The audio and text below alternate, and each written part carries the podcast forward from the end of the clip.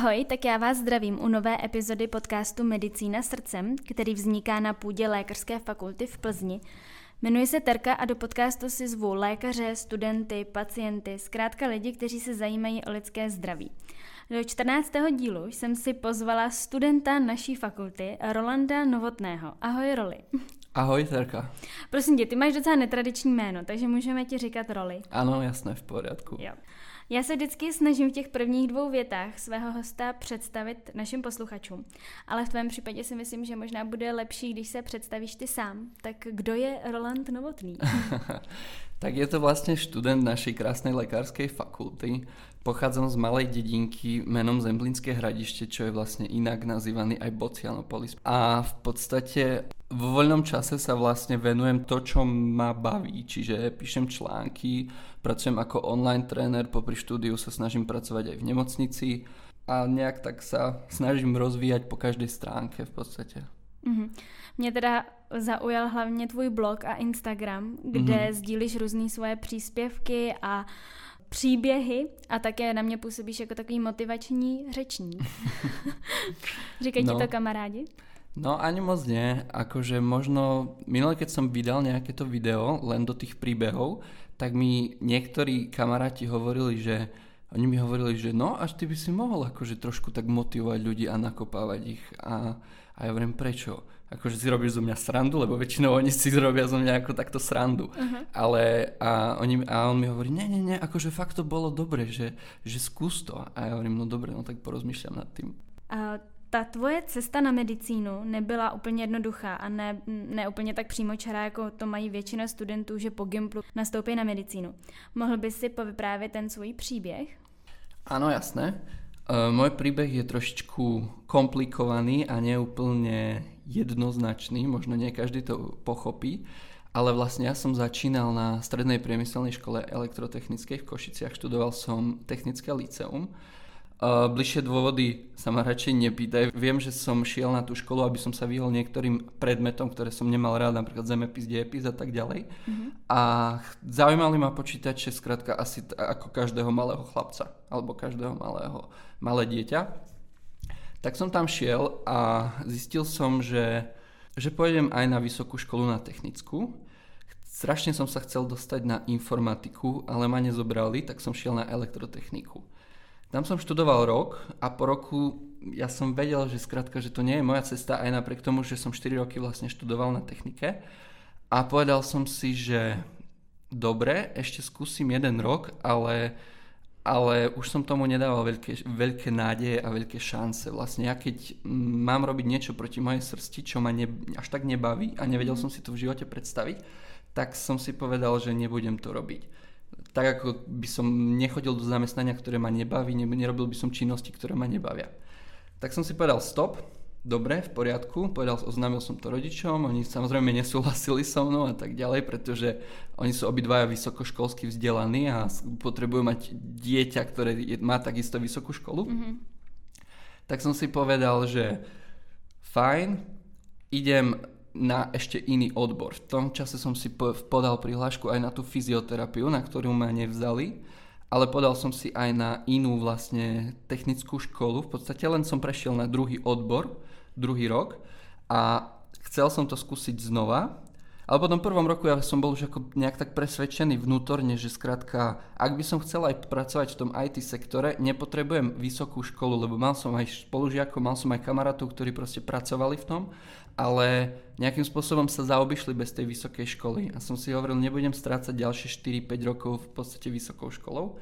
Tak som, uh, tak som si povedal, fajn, Nastúpil som ešte aj, do, aj ďalší rok na tú školu, ale už som začal pracovať popri tom. Akože bolo toho fakt dosť a každá práca mi dala nejakú skúsenosť a vedel som si vlastne predstaviť, že čo to obnáša, aké peniaze sa tam dajú zarobiť a či si to v budúcnosti budem vedieť predstaviť. Mm-hmm. A nejakým spôsobom som nechcel byť e, na tom založený tak, že by som to všetko nechal na rodičoch, keď v podstate neštudujem a chcel som sa nejakým spôsobom aj sám rozvíjať podal som si prihlášku znova na fyzioterapiu, na ktorú som sa znova nedostal. Hmm. To už bolo druhýkrát, čo som sa nedostal.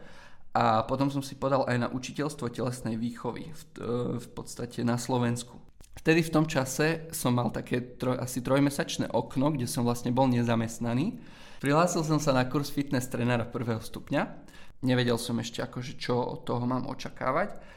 A v tom čase som si povedal, že dobre, budem uh, sa pripravovať aj na medicínu. Prihlásil som sa na ten prípravný kurz a chcel som vlastne vedieť, že o čom to je. To bol prípravný kurz, ktorý bol vlastne založený na, pre potenciálnych medikov. Mm-hmm. A, a to bolo tady v Plzni? To bolo, to bolo v Košiciach, to jo. bolo na Slovensku. Jo. A ten e, prípravný kurz ma mal vlastne pripraviť na to, aby som... Lebo ja som nemal od, od 14 rokov alebo od základnej školy biológiu a chémiu. Lenže ja som si podal prihlášku na tú medicínu a ja som vedel, že skrátka nemám na to úplne predpoklady a musel som to vlastne nejakým spôsobom zistiť, že, že či vôbec existuje nejaký človek, ktorý mal podobný príbeh alebo rovnaký príbeh a dostal sa na tú medicínu. Hm tak ja som, mne trvalo asi dva dní čistého času, že by som si prešiel celé fórum lekárskych fakult na Slovensku, v Čechách a tak ďalej. Hlavne v Čechách som si podával prihlášky a zistil a našiel tých ľudí, ktorí sa naozaj proste prihlásili a dostali sa aj s takým podobným príbehom ako ja. Takže vedel som, že je to, že je to reálne a našiel som si tých, tých správnych ľudí. Hm.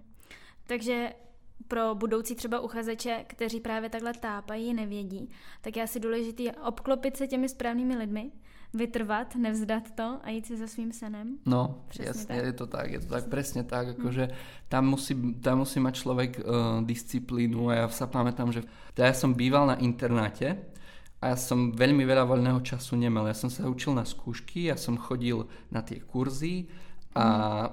ja som v podstate sa učil hlavne na tie príjmačky. Ja som vedel, že tam nechcem zostať, tak mm. som čo najviac času vlastne mm. Trávil a venoval tomu štúdiu. Bolo to ťažké, boli to ťažké časy, ale neľutujem to. A v podstate, ak mám pravdu povedať, ja vôbec neviem, ako som sa sem dostal, pretože ja keď som si podal tie všetky prihlášky, ja som si podal aj do Prahy na prvú lekársku, som si podal v Plzni a som si podal znova tretíkrát do toho Olomovca a mňa, mňa neprijali nikde ani do Prahy, ani do Plzne, ani do toho Olomovca. a ja som v podstate nevedel, že akože čo mám ďalej robiť. Vedel som, že mám nejakú po- poistku, že som ten fitness tréner, že môžem vlastne, je to trend v dnešnej dobe a môžem sa aj, tým, aj takým spôsobom uživiť alebo mm-hmm. takým spôsobom začať svoju kariéru. Ale nestačilo mi, nestačilo mi to a hlavne ja som si podal tú prihlášku na medicínu z toho dôvodu, že ja som to nemal tak ako niektorí, že som, uh, že som zahral ako malý s fonendoskopom, yeah. alebo že, som, že to bol môj detský sen. Mm. Ale ja som to mal skôr z toho pohľadu, že mňa zaujímali tie vedomosti. Ja, ak som bol na tom, na, keď som si robil ten trénerský kurz, ja som sa stretol s jedným takým, dá sa povedať, že obrovskou kapacitou pre mňa, s jedným človekom, ktorý nám vysvetľoval tú biochémiu a hlavne tú výživu. A ja som sa zastavil po jeho prednáške za ním a som sa ho pýtal, že vlastne, že E, akú školu študoval a čo konkrétne študoval a či mi vie poradiť nejakým spôsobom, že ako sa môžem dostať na takú úroveň. Mňa to fascinovalo proste vedieť o takýchto veciach, tá biochemia. Takže nejak tak som sa k tomu dostal. No, to bolo zdlhavé. Vyčerpávající, ale obsáhle. No. E, nicméně na medicínu se teda úspěšně dostal. Jsi teda ano. spokojený už. Som spokojný, ale nejakým spôsobom je to ťažká škola, je to náročná škola a veľmi časovo náročná. Mm. A myslím si, že neštudujem, ale bojujem na tej škole. Mm-hmm. Ale som spokojný a ak to mám porovnať s inými vysokými školami, ktoré som študoval, ktorými som prešiel, tak táto je náročná škola, už sa opakujem tretíkrát, ale baví ma to, baví ma sa to učiť, nasávať tie vedomosti mm-hmm. a nejakým spôsobom sa rozvíjať, pretože viem, že je to komplexný odbor, má to budúcnosť a má to perspektívu vlastne do budúcnosti. Čiže som spokojný. To je dobré. Že som ti odpovedal na tú otázku. to je dobře. Je něco, co tě na medicíně překvapilo? A áno, prekvapilo ma hlavne uh, v porovnaní s inými tými vysokými školami v podstate to, že tu je taký taký bližší tímový duch. Tu si vlastne všetci nejak tak držia prsty, podporujú sa mm-hmm. aj pred tými zápočtami. Napríklad keď sme mali inú skupinu, tak nám povedali e, napríklad na tej anatómii, aké tam mali štruktúry a tak ďalej. Hej, že skrátka nejakým spôsobom sme sa dokázali uh, tak spolupracovať a to som si napríklad na, na predošlej vysokej škole nevšimol, že by sme sa nejak, nehovorím, že sme si podka, podkopávali kolena, ale nejakým spôsobom sme ne, nespolupracovali úplne tak, ako tu na tej medicíne. Takže ten mm. tímový duch sa mi páčil a prekvapilo ma aj to, že, že tá škola je ťažká. Čakal som, že toho bude trošku menej. A hlavne mňa aj prekvapili názory mojich rodičov, lebo napríklad moja mama si nikdy o mne nemyslela, že sa prihlasím na medicínu, to je mm. jedna vec. Mm. A druhá vec je to, že ona si myslela, že ak uh, vlastne sa dostanem na, do, do tej anatómie a začnem sa to učiť, že to kvantum učiva ma úplne odradí a že mm-hmm. skončím s tým, že sa dobrovoľne vzdám, pretože jo. ja som vlastne preušil dve vysoké školy z vlastného dôvodu, čiže tá istota a tá dôvera mojich rodičov ku ku mne nebola až taká vysoká, ako by som očakával, vieš. Ale zase na druhej strane ja im strašne musím poďakovať, že vôbec sa mi neotočili chrbtom, keď som sa takto rozhodol, ako som sa rozhodol. Mm-hmm. A veľmi im ďakujem, že, že, že ma stále podporujú v tomto. Mm-hmm. Takže, Takže zmenili na to třeba už názor? Zmenili úplne názor, mňa teraz ja. veľmi podporujú a chcú, aby som túto školu doštudoval aj napriek tomu, že mám nejaké stratené roky. Mm. Takže... To je krásný. Ty už si tady naznačil biochemii ano. a samozřejmě těch těžkých předmětů je hodně. Které zkoušky byly pro tebe úplně ty nejtěžší? Úplne najťažšia bola hlavne tá biochemia, pretože ja som v podstate od 14 rokov nebol v žiadnom laboratóriu a mne to bolo veľmi cudzie. Ja som nemal chémiu od 8. ročníka a biológiu takisto na celej strednej škole, takže hlavne preto som aj chodil na ten kurz prípravný, mm. že by som sa nejakým spôsobom dostal do toho, ale tá biochemia bola hrozná. Ako ja som, jak som spomínal na tom trénerskom kurze, jak som bol za tým človekom, že ma to fascinovalo a zaujímalo, tak keď som prišiel do toho druhého ročníka a videl som všetky tie vzorce, ktoré sa musím naučiť a tak mm. ďalej, tak mm. som si povedal, že že toho je fakt kvantum a neviem, ako sa to naučím. Uh-huh. A druhá vec, mne sa na tej biochemii tiež aj nejaké trapasy stali, no takže... Uh, tak povidej. Ach ja, no ako úplne to bolo na prvej hodine na tej biochemii, alebo to bolo viac menej skôr na tej chemii, lebo my sme v, prvej, v prvom ročníku mali tú lekárskú chémiu. Áno. Hm. Ja nejakým spôsobom celý život bojujem s dochvíľnosťou. Takže mm. som meškal na hodinu asi 10-15 minút Mm-hmm. Prišiel som na tú hodinu a vtedy, ak sme sa prezliekali, tak som zistil, že vlastne ja nemám plášť. Takže mm-hmm. som si musel ísť vypýtať plášť.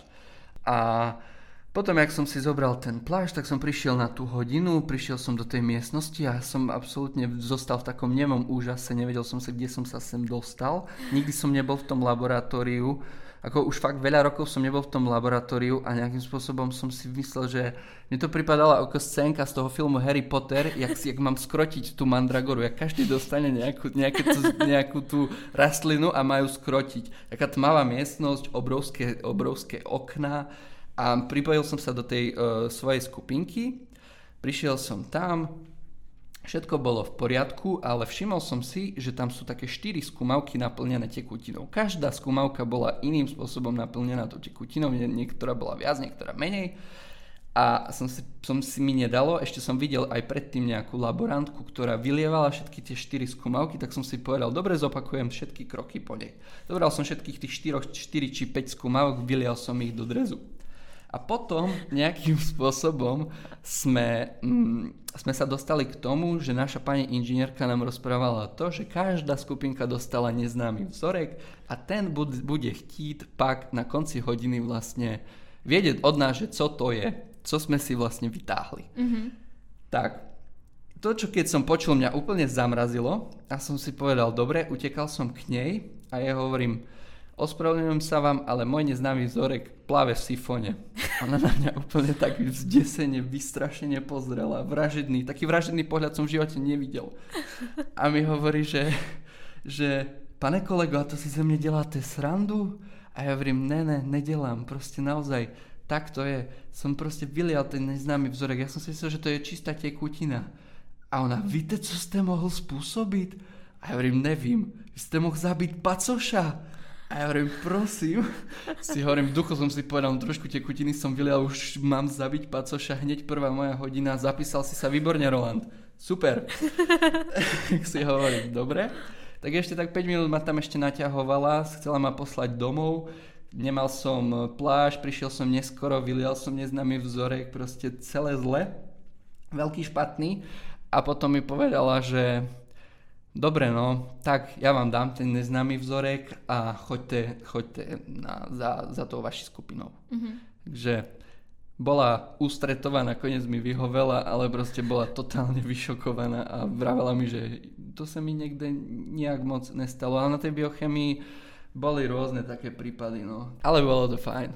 Ale Spomínam na to rád. Už teraz. V dobrom. Jasný. Ty už si tady naznačil spoustu úspěchů a neúspěchů ve svém životě. Tak co pro tebe znamená úspěch? Úspech znamená pre mňa niečo, keď keď, keď, keď nad niečím sa trápim, strašne veľa času do toho investujem, aj také tie malé úspechy sú pre mňa prioritné, ale aj také väčšie. Čiže ja sa snažím stále nejakým spôsobom um, byť úspešný mm-hmm. a zase s tým neúspechom si myslím, že sa treba naučiť bojovať hlavne na tej medicíne a hlavne na takých ťažkých školách. Ja som si prešiel strašne veľa neúspechmi v živote, už len tým, že som sa nedostal na každú školu, na ktorú som chcel že som v podstate prá- stratil prácu z jedného dňa na deň, že som sa do, ocitol v inej krajine a bol som bez práce, bez, bez peňazí a tak ďalej. Ako nebudem to úplne rozoberať do podrobná, mm-hmm. ale každý taký neúspech mi podstate ukázal nejakú cestu, ako sa z toho neúspechu dá dostať. A každý mm-hmm. neúspech napríklad aj na tej uh, vysokej škole, ktorú študujem, ma nejakým spôsobom posunul ďalej. Prva, mm. V prvom ročníku, keď som zažil neúspech a vypadol som vlastne úplne z, prvej, z prvého predmetu, z prvej skúšky, čo sme mali v zimnom semestri, tú lekárskú chémiu, tak ja som bol strašne z toho smutný a zničený a ja som si to vôbec nevedel predstaviť. Som si povedal, že toľko som sa učil na tú medicínu, celý rok som drel a zrazu vypadnem na tej chemii a viem, že v porovnaní s mojimi e, bývalými alebo s e, rovesníkmi a spolužiakmi, oni to dávali ľavo vzadno a ja som proste vypadol. Ale e, aby som sa vrátil k tým neúspechom, ja som si... Um, ja som potom zistil, že vlastne každý neúspech alebo každý, každé také zlyhanie má nejaký dôvod v živote a treba to čo, naj, čo najrychlejšie vlastne odšifrovať. Čiže ľudia alebo študenti, keď vypadnú na skúške, oni začnú veľmi rýchlo robiť rázne rozhodnutia. Ja si myslím, že si treba oddychnúť, nejaký čas tomu venovať. Skrátka, ja to mám tak, že ja keď vypadnem na skúške, ja sa snažím celý deň nemyslieť na to, že som študent, že chodím do školy, že som bol na skúške a tú hlavu v podstate fakt odreagujem a pôjdem mm. cvičiť, pôjdem športovať, pustím si niečo, ale naozaj sa tie myšlienky vôbec do toho nesmerujem, pretože človek, keď si povie, že vypadol a je ešte v takom tom emočnom výleve, tak, uh, tak robí rozhodnutia, ktoré by nemal. Sám, sám seba sa pýta, že prečo ja, prečo, prečo sa to mne stalo, prečo sa to iným nestalo a automaticky sa porovnáva s ostatnými. A podľa mňa porovnávanie s ostatnými je najväčšia chyba, ktorú môže niekto urobiť. Pretože každý funguje nejak inak, každý, každý sme svojím spôsobom individualita a každý uh, nejakým spôsobom má inú mozgovú kapacitu, inak je šikovný a, a v podstate je to je to tým. My by sme sa mali porovnávať hlavne sami so sebou. Ako som sa učil minulý semester, ako som sa učil pred rokom, ako som sa učil pred dvoma rokmi mm-hmm. a nejakým spôsobom sa snažiť uh, nájsť tú cestu, vedieť, kde sú nedostatky, kde, uh, čo, kde, sa, kde sa môžem ešte zlepšiť. Ja po skúške si vezmem papier a si proste napíšem na papier, že vlastne čo som mohol urobiť inak, kde som sa mohol posunúť ďalej, čo som zanedbal. Zase treba si povedať aj, aká je tá efektivita toho učenia. Ty si povieš, že 10 hodín e, máš na tom Foreste alebo na iných podobných aplikáciách, ktoré ti zaznamenávajú ten čas učenia, ale čo je z toho efektivita? A koľko hodín sa naozaj učíš? Hm. Koľko hodín pozráš len tak do blba alebo do zeme? Hm. A koľko hodín sa vlastne dokážeš sústrediť? Najväčšia chyba je, že ľudia sa nedokážu sústrediť a sú ovplyvnení a vlastne E, sú rušení tými vonkajšími vplyvmi a s tým úzko súvisí aj tá prokrastinácia. Uh-huh. Takže uh, tie neúspechy väčšinou aj keď mi niekto povie, že ty si mal šťastie na skúšku a ty si nemal šťastie na skúšku, ja si myslím, že sa na to úplne nedá pozerať a, a každá taká tá úspešná skúška, alebo ten úspech vychádza hlavne z tvojich vedomostí, koľko si do toho dal, ako veľmi chceš dosiahnuť ten úspech, ako veľmi chceš prejsť tou skúškou. Mm-hmm. Takže myslím si, že to je hlavne kľúčové hlavne v tom úspechu a aj v tom neúspechu a hlavne pozerať sa na tie dôvody. Každý, každý ten neúspech vychádza aj z minulosti, alebo by si mala pozerať aj do tej, alebo mal pozerať do tej budúcnosti že v podstate čo si ne, zanedbal, alebo čo ti to má ešte priniesť. Keď už teraz sa naučíš s tým neúspechom bojovať, mm-hmm. tak ak príde ďalší neúspech, o mnoho rýchlejšie sa postavíš a už budeš vedieť, ako na to ísť a už budeš vedieť, čo. Ale zase sú ľudia, ktorí skrátka každý neúspech ich úplne ako keby vrazí do zeme a už sa z toho nedokážu vyrovnať. Čiže aj to je podľa mňa veľmi dôležité a myslím si, že ako neúspech budeš mať v škole, tak môžeš mať aj v kariére. A keď sa naučíš v škole vlastne strebávať alebo vyrovnať sa s tým neúspechom, tak ti to pomôže aj v iných aspektoch života, v kariére, vo vzťahoch a tak ďalej. To si řekl krásně. To je přesně, jak jsem říkala, Ďakujem. že působíš jako motivační řečník. tak doufám, že to určitě někoho namotivovalo. Dúfam, a ja. tak ako nemusí ho to namotivovať, ale nejakým spôsobom sa len nad tým zamyslieť jo. a začať rozmýšľať Přesně nad tým. tak. Uh-huh. Uh, ty už si na začátku říkal, že při škole také pracuješ. Ano. Aktuálně teda na operačních sálech. Ano. Tak co tahle práce obnáší? Na operačných sáloch v podstate nepracujem dlho, ale pracoval som ako taký behavý, takový ten sanitář. A, a spracoval som na chirurgii, pracoval som na interne a je to, je to ťažká práca z toho dôvodu, že je to práca s ľuďmi. Mm-hmm. Každý človek je iný a musím sa mu prispôsobiť a ja sa snažím tým pacientom ako správať a pôsobiť na nich profesionálne. Či je veľmi milý ten človek, alebo je nejakým spôsobom um, naštvaný zo života, alebo je smutný, alebo je agresívny. Ja sa snažím zachovať hladnú hlavu a nejakým spôsobom sa s každým baviť normálne. A mne sa páči tá, tá práca s ľuďmi, lebo napríklad ja som mal jednu pacientku, ktoré, ktorú som bral na lôžku a bral som ju na rengen alebo na CT a bral som ju s postelou a potom keď, keď sme skončili a pri, ona mi vo výťahu bola veľmi vďačná, pretože ja som sa akože o ňu staral a ja som nerozumel, že akože prečo. Mm. Že ja, ja jej hovorím, že to je len naša práca. Ona mi hovorí, že ďakujú, ďakujú, fakt ďakujú, že sa o mne tak, tak, o mne tak pečujete. A ja hovorím, ale to je naša práca. A ona mi hovorí, no jo, ale jaká obětava. A ja hovorím, no tak ďakujem za tie slova, ale, ale si myslím, že lekárska práca je ešte viac obetavejšia a ona úplne sa mi rozplakala v tom, v tom výťahu a podala mi ruku a bolo to strašne dojemné. Hmm. A si hovorím ako, že áno, že to je tá práca, ktorú chcem robiť, že aj takéto zážitky a pocity zažívať uh, s tými pacientmi. Ako fakt ma to vtedy dojalo mm. a si hovorím, ja som v podstate nič neurobil, ja som vás len odviezol z CT na vaše lôžko a nejakým spôsobom sa, som sa vám snažil pomôcť. Na tých chirurgických salách to je pekné, pretože ja som tam stretol aj lekárov, ktorí, ktorí ak povie, že si medic alebo ak si študent medicíny, tak oni úplne inak pristupujú k tebe ako keď ideš napríklad aj na ten rengen alebo ideš na CT, mm-hmm. tak oni ťa vezmú do toho svojho okienka, do toho mm-hmm. svojej miestnosti mm-hmm. a mhm. môžeš tam vidieť, môžeš sa ich pýtať. Mm-hmm. Ale keď povieš, že si sanitár, tak proste ťa yep. pošle za dvere a môžeš tam 10 minút čakať mm-hmm. na chodbe. Mm-hmm. Takže trošku inak uh, pristupujú, ale zase ja nechcem byť úplne otravný. Mňa to strašne zaujíma, aj sa snažím ako tak nejak poz- pozorovať tú operáciu, keď som v práci, mm-hmm. ale zase potom niekedy sa pristihnem pri tom, že nerobím tú prácu úplne na 100%, že skrátka, že mal by som byť pri tých svetlách zapínať, vypínať a ja som chcel, ako mňa to zaujíma, ja som zvedavý a to mi jeden, jeden sanitár povedal, že ty si veľmi zviedavej a měl by si sa sústrediť víc na toho sanitáře, ne, ne na toho lékaře. A ja hovorím, áno, máš pravdu, ale proste mm. mňa to zaujíma. No a potom mm. rýchlo utekám a je tam ešte väčší stres. A ty už si taky říkal, že pracuješ jako online fitness trenér. Jak takové koučování probíhá? Online fitness trenér, no, je to trošičku obmedzené z toho hľadiska, že vlastne nie je to úplne fyzický tréner a ja toho človeka nemôžem vidieť. Môžem mm-hmm. ho vidieť na kamere, mm-hmm. môžem vidieť, ak mi pošle nejakú takú techniku cvikov, ale nepoznám toho človeka, nepoznám jeho minulosť. Čiže v tom je to trošičku obmedzenejšie, ale ku mne, keď príde nejaký klient alebo mám nejakého nového klienta, s ktorým pracujem online, Uh, tak um, ja mu pošlem dotazník, veľmi dlhý dotazník, on ho vyplní a na základe toho dotazníka u nás uh, vlastne prebieha audiohovor alebo videohovor, ktorý mm-hmm. trvá hodinu, dve hodiny mm-hmm. a tam si, tam si rozvrhneme, tam mu vlastne priblížim, uh, o čo ide.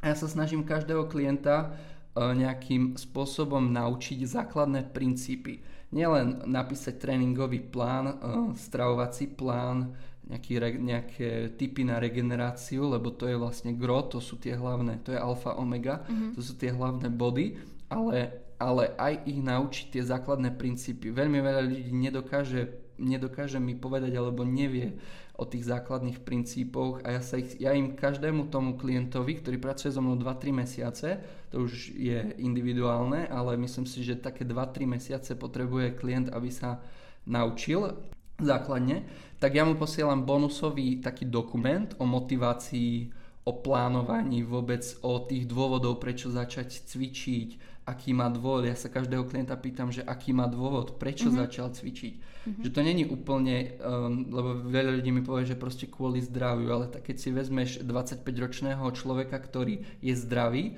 povieš si, že chodí 10 tisíc krokov, nie je mu nič, nie je chorý, ale má ten dôvod zdravie, tak to nie je úplne dostatočný ten dôvod, lebo on si povie, že dobre, tak ja nebudem cvičiť len kvôli tomu zdraviu, zdraviu pretože sa cítim zdravý, vieš.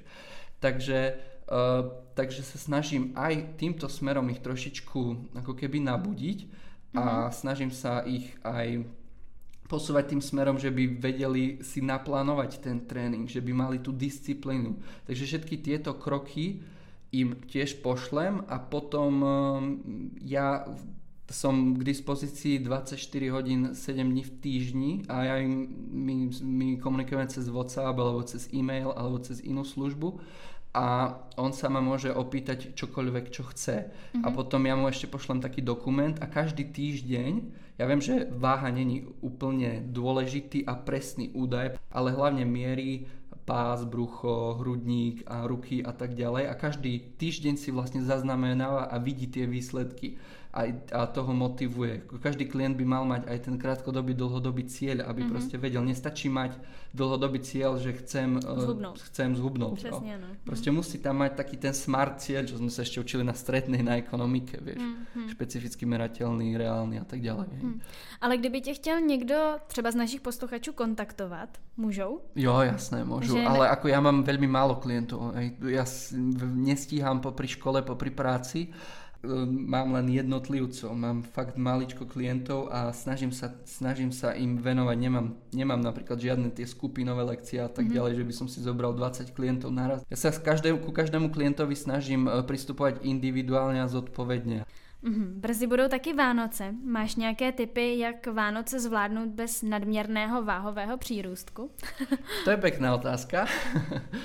Uh, mám tipy, myslím si, že je dôležité úplne nepodľahnuť tým Vianociam, ale zase treba si aj dopriať. Myslím si, že všetkého veľa škodí a zase keď na Vianoce si dám ten bramborovej salát s řízkama, mm-hmm. alebo si dám rybu, alebo si dám niečo vyprážané, tak, um, tak, to, tak to nezmení ako keby ten ten dietný plán alebo toho mm-hmm. človeka ne, nepriberie 10 kg len z toho, že si tam dá nejaké iné jedlo. Preto ja stále hovorím, že jedno zdravé jedlo nestačí k tomu, aby si schudla a takisto jedno nezdravé jedlo nestačí k tomu, aby si pribrala. To je kontinuálne, to je neustály proces, ty sa musíš prežierať, ty musíš byť v obrovskom kalorickom e, surpluse alebo príjme, aby si proste mhm. pribrala ten mhm. tuk. Mm. A zase počas Vianoc je podľa mňa dobré sa nejakým spôsobom udržať, dopriať si, ale udržať. Veľmi dobrý je potom ten If it fits your macros, to je vlastne taký ten stravovací plán, ak ti to sadí, sedí do makier v preklade. A to je o tom, že ty si počítaš každé jedlo a máš nejaký potom ten určitý cieľ, koľko kalórií musíš zjesť za celý deň. Mm-hmm. A ty keď náhodou na cez Vianoce to po, povedzme prestrelíš o 1000 kalórií alebo 1500, tak vieš, že ten druhý deň si musíš ubrať, hej, že tam je nejaká taká tá rovnováha, taká tá rovnica, fyzika nepustí. Uh-huh. A, a zase nejak tak, to, tak racionálne rozmýšľať nad tým. To, že sú Vianoce, neznamená, že musíš jesť, to neznamená, že musíš len sedieť že, si, že ísť trošičku na prechádzku, nejakým spôsobom si zadrepovať, alebo cvičiť s vlastnou váhou, alebo sa prejsť, alebo alebo športovať. Úplne nezanevrieť na ten šport si myslím, že je správne aj počas tých Vianoc. Hmm. Treba a... si aj oddychnúť, ale nezanevrieť na to. Mm-hmm. Ale jak jsem mluvil tady o těch kaloriích a o tom, aby to všechno pasovalo do těch maker, tak eh, z mojí vlastní zkušenosti vím, že spousta žen má s tím, s tím veliký problém. A potom jsou takovým kolotoči, že jsou jednou nahoře, jednou dole a neumí si to jako vyvážit. Jestli to potom není pro ně třeba stresující v tom, že tak dobrý, o Vánocích jsem se najedla, tak další týden nebudu jíst. Mm-hmm. Že to potom se můžou třeba dostat do nějaký, já nevím, poruchy příjmu potravy a takovýchhle věcí.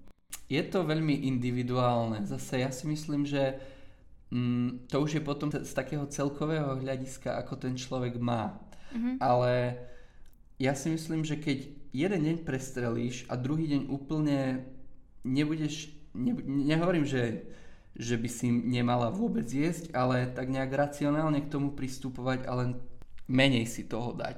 Mm-hmm. Prostě měla by tam asi převažovat nějaká ta racionalita a mm-hmm. myslet i na to zdraví a neomezovat se příliš. No presne, presne. Vôbec sa nejak úplne do toho nehrotiť to. Ja si myslím, že veľmi, veľmi veľa ľuďom chýba proste taká tá bystrá, pevná myseľ. Rozmýšľať o tom, len premýšľať o tom a nerobiť si z toho až takú ťažkú hlavu, nestresovať mm-hmm. sa každým jedlom, mm-hmm. jesť všetko, nemať úplne nejaký dietný plán, že keto stravovanie, alebo teraz e, low carb, alebo hoci čo, ale, ale jesť všetko s mierou a športovať. A to je asi, to je úplne také kliše, ale to je, to je taký najjednoduchší typ o, pre, pre ľudí, ktorí, ktorí sa nedokážu s tým vysporiadať alebo mm-hmm. vyrovnať. Ale počas tých Vianoc každý to prestrelí a ja to prestrelím, aj ty to prestrelíš, mm. hoci kto. Ale potom tie nasledujúce dni si nejak, si nejak vyvážiť, vyvážiť ten pomer a nepozerať sa na jedlo, že toto je zdravá potravina, toto je nezdravá potravina. Dať si aj z nezdravej, aj zo zdravej. A veľmi veľa ľudí nechce počuť napríklad ani o tých uh, o tých kalorických tabuľkách, alebo mm-hmm. teraz si mám vážiť všetko a teraz si mám počítať každé jedlo, ale ja si myslím, že zo začiatku, pokiaľ ten človek nemá vôbec um, prehľad mm, a, a o tých kalóriách tak, a pláca sa v tom, presne mm, ako hovoríš, mm, tak, uh, tak je to smerodajné až kľúčové. Mm, že on vlastne zistí, že koľko to má bielkovín, koľko to má tukov, koľko to má sacharidov a nejakým spôsobom potom už bude vedieť. A po určitom čase, povedzme po dvoch, troch mesiacoch, je to veľmi individuálne, on už nemusí si všetko vážiť a už bude vedieť aj od oka, že keď napríklad pôjde aj do reštaurácie a tam nebude mať proste etiketu, nebude mať na sviečkovej na etiketu nalepenú, že to má tisíc kilokalórií. Uh-huh. A co si myslíš o pústech? Spousta lidí právě po těch Vánocích najde na nějaký pústy. Áno, áno, posty, ja si myslím, že je to trend. Že dneska je to trend a uh-huh Naj, najpoužívanejší ten pôst je intermittent fasting typ Lean Gains, čo založil Martin Berkan. A je to, spočíva to v tom, že 16 hodín ješ a 8 hodín ješ. Čiže vlastne za mhm. celý deň, za tých 8 hodín, čo by si mala fungovať, uh, máš vlastne to okno, kde musíš splniť nejaký kalorický príjem. Ja som to sám dodržoval ten intermittent fasting, pretože som si myslel, že to je cesta, kde sa, dá na, kde, kde sa dajú nabrať svaly. Ja som nikdy nedietoval, ja proste nemám na to ani postavu, ani hmm. nejakým spôsobom som k tomu neinklinoval, pretože zbytočne. Ja som stále bol chudý chlapec. Hmm. Chudý ako štíhly, nechudý ako chudobný. Aj to je, no. ale nikdy som k tomu úplne neinklinoval, ale tie posty sú svojím spôsobom, ja si myslím, že každý by si to mohol vyskúšať a už sám zistí. Ale neodporúča sa to ženám, neodporúča sa to diabetikom, tehotným a tak mm-hmm. ďalej a tam princíp spočíva v tom, že, že 16 hodín neješ. Veľa ľudí si proste nedokáže predstaviť nejesť 16 hodín.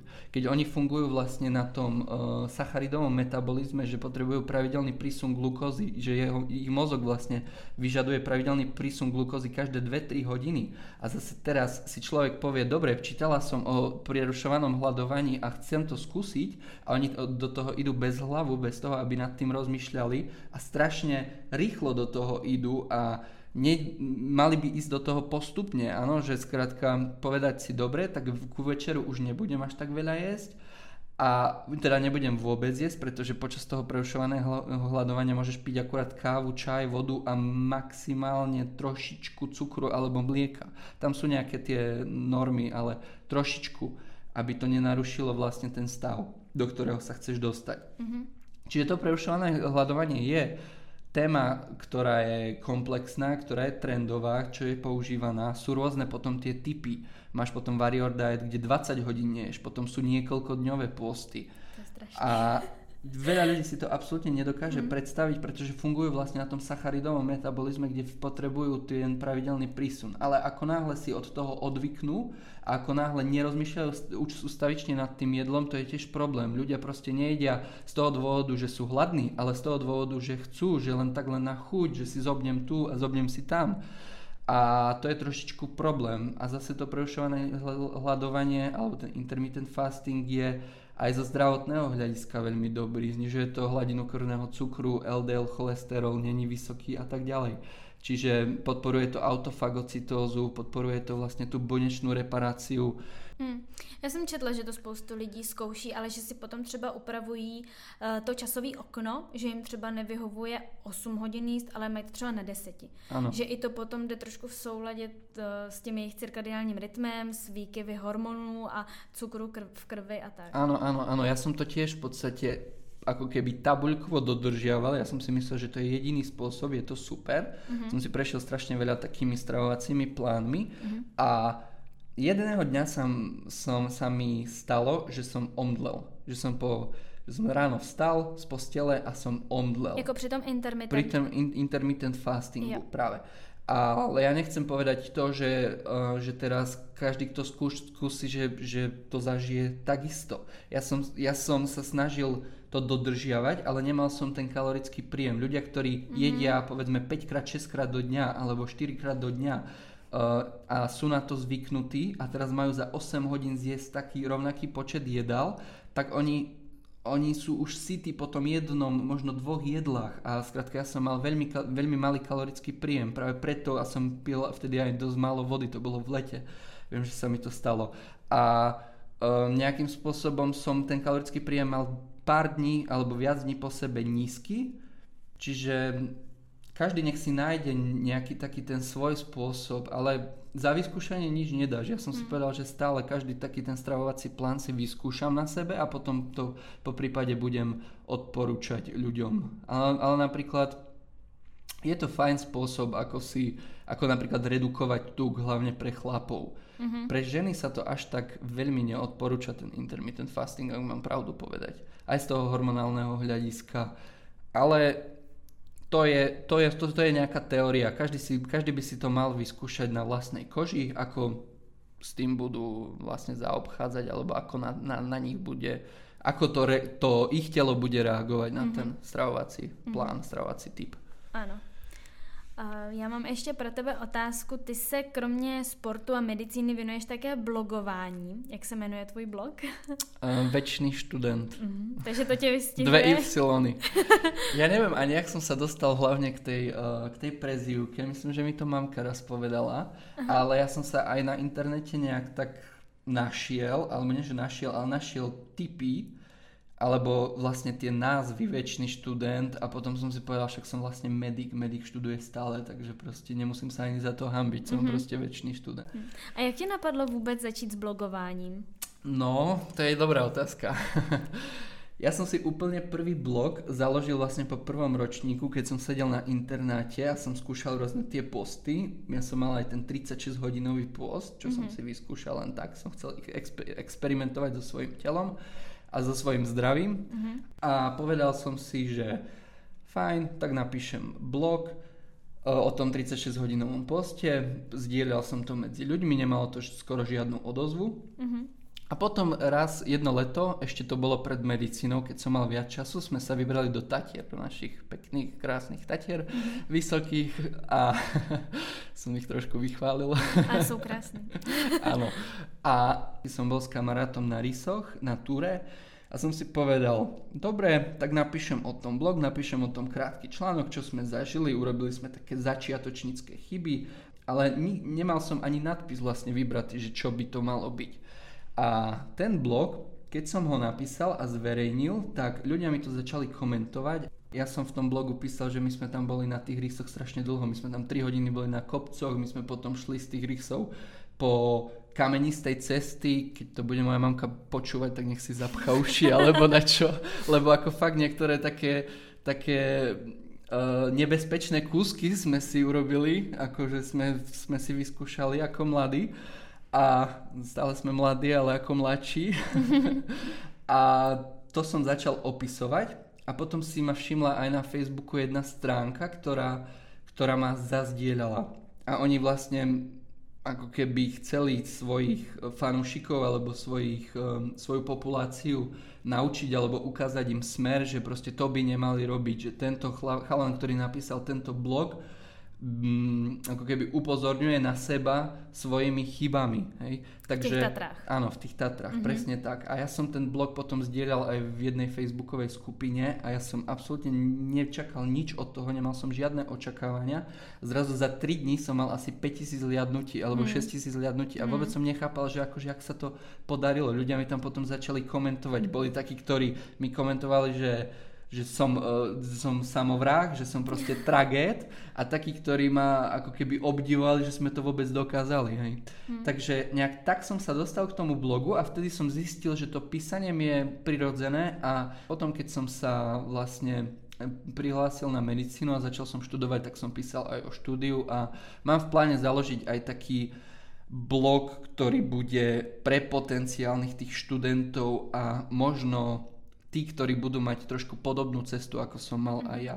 Zase to není úplne nič neobvyklé to, ako ja som, jak ja som šiel na, z tej elektrotechnickej na medicínu, pretože každým rokom si myslím, že je vyšší a vyšší dopyt po tých medikoch mm-hmm. a poznám aj ľudí, ktorí napríklad šli zo strojníckej školy, ktorí šli alebo jeden kuchár, ktorý má 33 rokov, takisto šiel v podstate z gastronomickej školy na medicínu. Hej. Mm. Takže, takže nejakým spôsobom chcem približiť tým ľuďom uh, aj tú moju cestu a ukázať im smer. Už či sa budú inšpirovať, už či sa pobavia, to už nechám na nich. Ja stále hovorím, že, že nejak uh, mm, nevyžadujem od tých ľudí niečo, ja proste ukážem príklad svoj a nejak čo už oni si z toho vezmu, to už je na nich. Mm-hmm. A potom tam píšem aj o športe, o motivácii a tak ďalej. A o svojich no. trapasech. A o svojich trapasech, presne. Bez teba by som to nezvládol. tak já mám na tebe úplně poslední otázku. Jestli by si nám chtěl něco vzkázat našim posluchačům. Um, čo by som chcel odkázať posluchačom? Učte sa, učte sa, učte sa. Nie, nie, nie. Akože nejakým spôsobom nech, e, nech, si, nech si každý nájde to, čo ho baví, nech si ide každý za svojim vlastným strom, to je totálne klišoidné, ale nič iné mi ne, ne, nenapadá. A nech si nech sa um, pozerajú aj na, tú, na to štúdium, aj na tie skúšky trošku iným pohľadom, nech, nech si nech rozmýšľajú nad tým, keď napríklad zlyhajú na tej skúške, že čo mi to prinieslo, čo mi to ubralo, ako sa, ako sa mám ďalej rozvíjať teraz, nech, nech sa nevzdávajú hlavne a nech majú takú tú disciplínu. Mm-hmm. Ja si teraz pripadám po tých všetkých hostoch, ktorí si tu mala t- také tie obrovské kapacity, že ja idem niekomu niečo radiť, ale... ale právě ty jsi jejich vrstevník, takže no. můžeš nám motivovat. Trošku tak troš, troš, trošku môžem, ale ale nech si, nájdu, nech si nájdu svoju vlastnú cestu a nech sa hlavne nezdávajú. A všetko, mm. všetko má svoj dôvod, takže Takže asi len toľko. Nech si idú svoj, za, za tým, čo chcú. A nech sú skromní a nech sú pokorní hlavne. Česne. To je fakt dôležité, pretože strašne veľa ľudí sú... Študujem medicínu, nebav sa so mnou, študujem medicínu, proste považuj ma za niečo honosné, obrovské. Hmm. Chápeš? Čiže Chápu. to sú hmm. názory ľudí niektorých. No. Roli, já ti moc děkuji za příjemný rozhovor. Jsem moc ráda, že jsi s námi udělal čas a podělil se s námi o tvoje zkušenosti a zážitky. Přeji ti hodně úspěchu, ať už ve škole, v práci nebo ve sportu. Měj se moc hezky a ahoj. Ďakujem pekne za pozvanie. Ja som si to užila. Dúfam, že som odpovedal na všetky otázky, ktoré si chcela odpovedal. počuť. děkuji, děkuji. Ahoj. Ahoj, ahoj. Pozdravím poslucháčov. A s vámi se pro dnešek také loučím. Určitě nám dejte vědět, jak se vám epizoda líbila, ať už ve vaší mobilní aplikaci nebo prostřednictvím e-mailové adresy, kterou najdete v popisku epizody. Pokud vás náš podcast baví, můžete zakliknout odběr ve své aplikaci nebo zvoneček, aby vás na každou novou epizodu upozornil a už jste o žádnou nepřišli. Já se na vás budu opět těšit za 14 dní, mějte se krásně a ahoj.